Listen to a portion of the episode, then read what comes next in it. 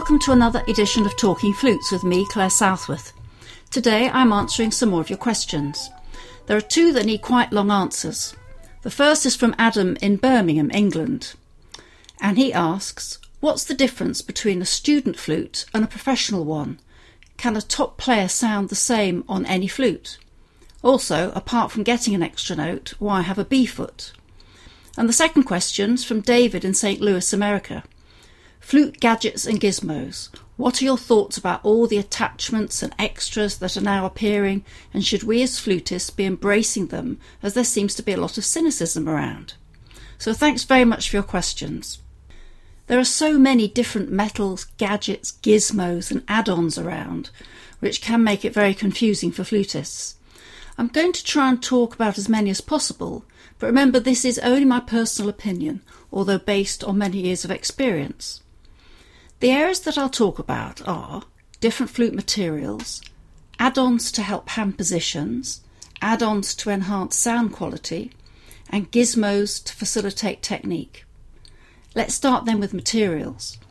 There are many nickel silver, silver, gold, platinum, and wood. There are other metals or alloys. An alloy uses a combination of metals which are bonded together, and all have their own unique sounds. There are other combinations. For example, nickel silver, which surprisingly doesn't contain any silver. It is an alloy of copper, zinc, and nickel. Many student flutes are made of nickel silver because it's cheap, but this doesn't necessarily mean inferior. There are many fabulous old French flutes around that are made of alloys using very little silver. Albert Cooper once said, It's not the material, it's the craftsmanship. The next step up is the silver plated flute. This helps a little with sound quality, and that's debatable. Generally, it is the quality of the head joint which influences the tone production. Intermediate flutes often have silver head joints. Again, this helps with tone production. The more expensive the material, the more care has to be taken to produce it, and so it sounds better. Silver flutes come in various guises, some solid, others with nickel silver keywork to help keep the costs down. Then we move into the expensive market, gold and platinum. The biggest difference here is price.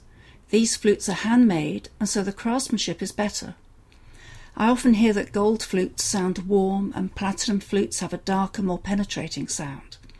I play a platinum flute, and I tried many gold flutes before picking my platinum.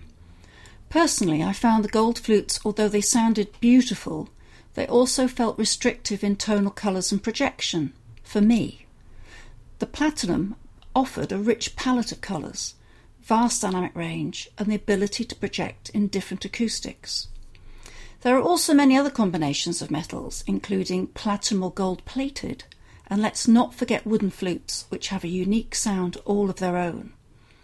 The best guideline to remember is that generally, the better the quality of the metal or wood used, and the better the manufacturer or craftsman, the better the flute.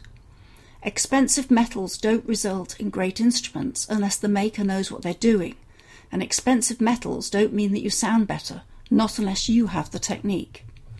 So the easy answer as to the difference between a student and professional flute is price. And in answer to Adam, then, the other difference between student flutes and professional flutes is not just the metal, but more importantly, the craftsmanship. A professional flute will only sound good when someone has the skills to make it work, much like golf clubs, I find. I remember that Julius Baker sounded wonderful on any flute, as does Sir James Galway.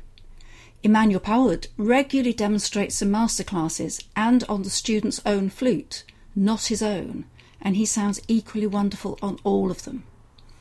I recorded all the duets for Kickstart Flute, my online beginner book, playing a Trevor James 10x starter flute. I had to practice lots to find the sounds and colours and feel comfortable, but if you take a moment to listen, I don't think you'd guess which flute I was playing. The head joint has the greatest impact on tonal quality, and an easy upgrade is to change your head joint.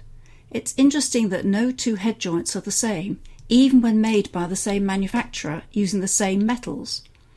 A hand cut head joint will have had a lot more care than a mass produced one, so generally you get better quality with hand cut ones. Another area to consider is the riser on the head joint. This is where the lip plate is joined to the head joint. Different risers affect the sound quality, and precious metal risers offer more resistance, which helps tone production. The best advice with all these variables is to buy the best quality that you can afford and try everything. Although one of the best head joints I own is an old French one made out of nickel silver.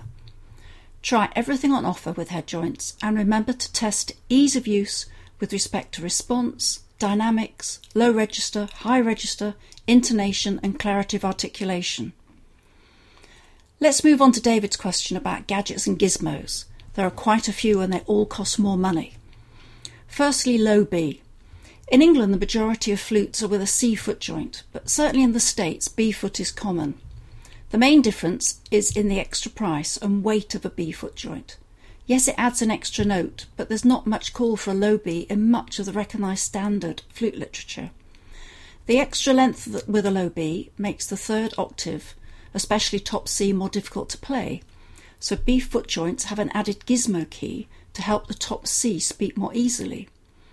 If you play a lot of contemporary music, then the B foot is essential as it gives many more fingering options for multiphonics and that the note low B is more frequently used. The C sharp trill key is a very useful addition. The name can be confusing.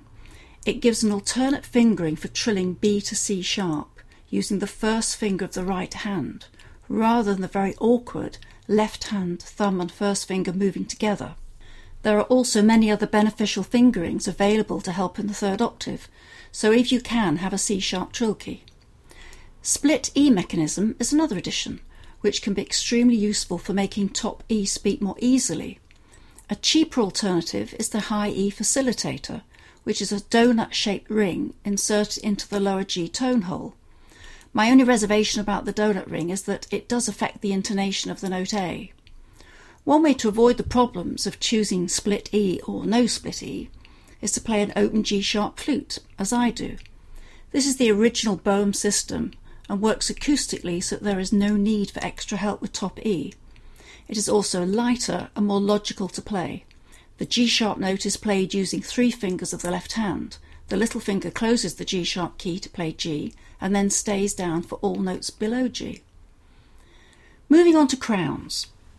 Flute crowns are at the end of the head joint and are often attached to the stopper inside the head joint. No one is quite sure why changing the crown and stopper makes a difference, but it does influence the sound and response. The change can be positive or negative. They can be very decorative in design and be made from different materials, including wood. Let's move on to add ons, which help facilitate playing. One very cheap accessory which I regularly use is the Yamaha lip plate patches. These are wonderful in hot concert halls if your chin gets sweaty.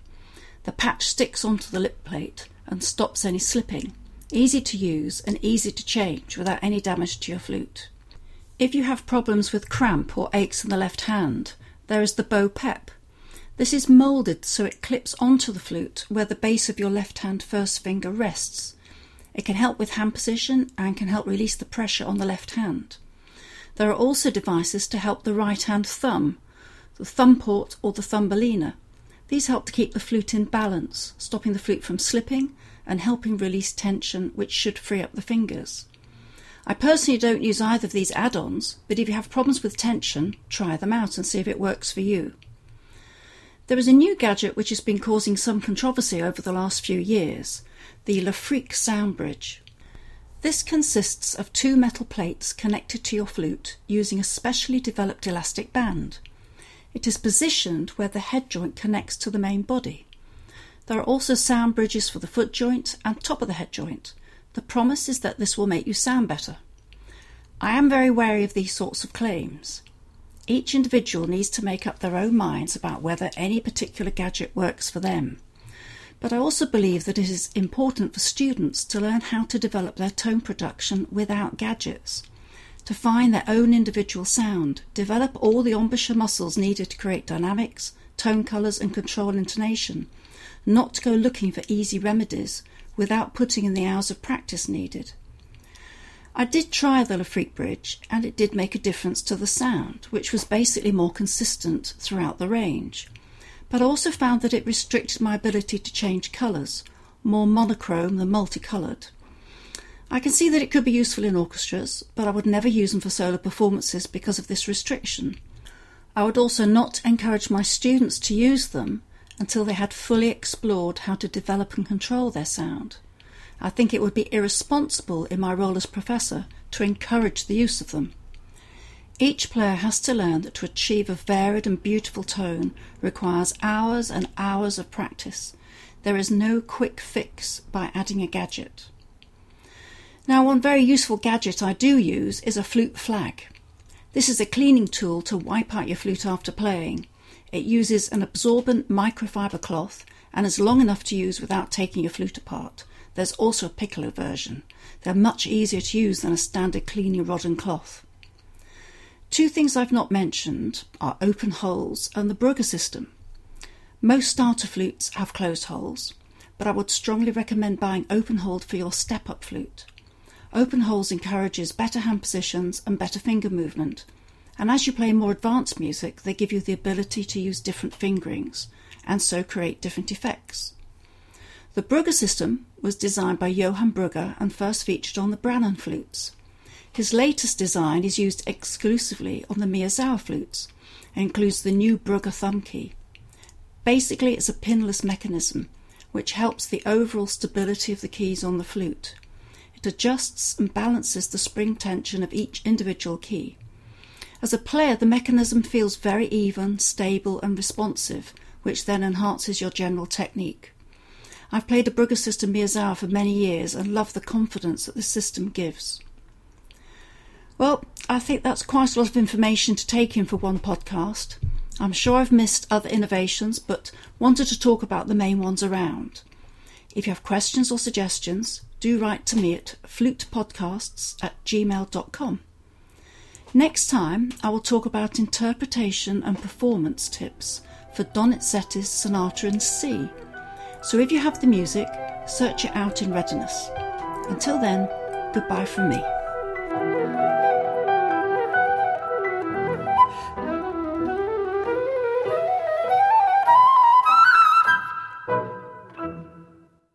Talking Flutes and Talking Flutes Extra are podcast productions by the Trevor James Flute Company. For more information, visit trevorjamesflutes.com.